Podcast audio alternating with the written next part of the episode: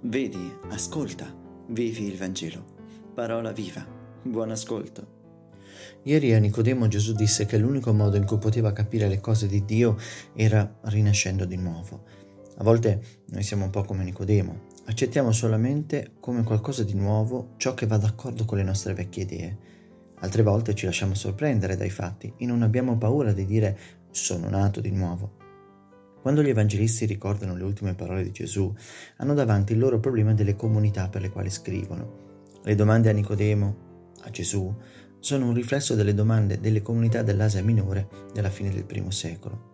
Per questo le risposte di Gesù a Nicodemo erano al tempo stesso una risposta ai problemi di quelle comunità.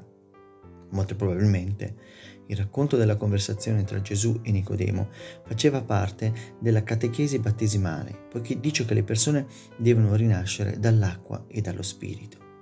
Gesù oggi riafferma ciò che aveva detto prima, devi rinascere dall'alto, cioè di nuovo, ossia devi rinascere dallo Spirito che viene dall'alto e spiega che lo Spirito è come il vento. Sia in ebraico come in greco si usa la stessa parola per dire spirito e vento. Il vento ha dentro di sé un nord, una direzione.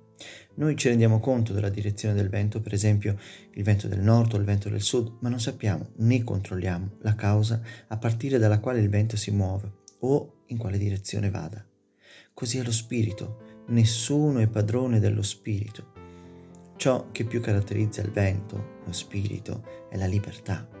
Il pescatore, per esempio, deve scoprire la direzione del vento poi mette le vele secondo quella direzione. È ciò che deve fare anche Nicodemo e che dovremmo fare anche noi. Ma quanta paura ci fa la vera libertà. La gioia del Signore sia la nostra forza. A domani.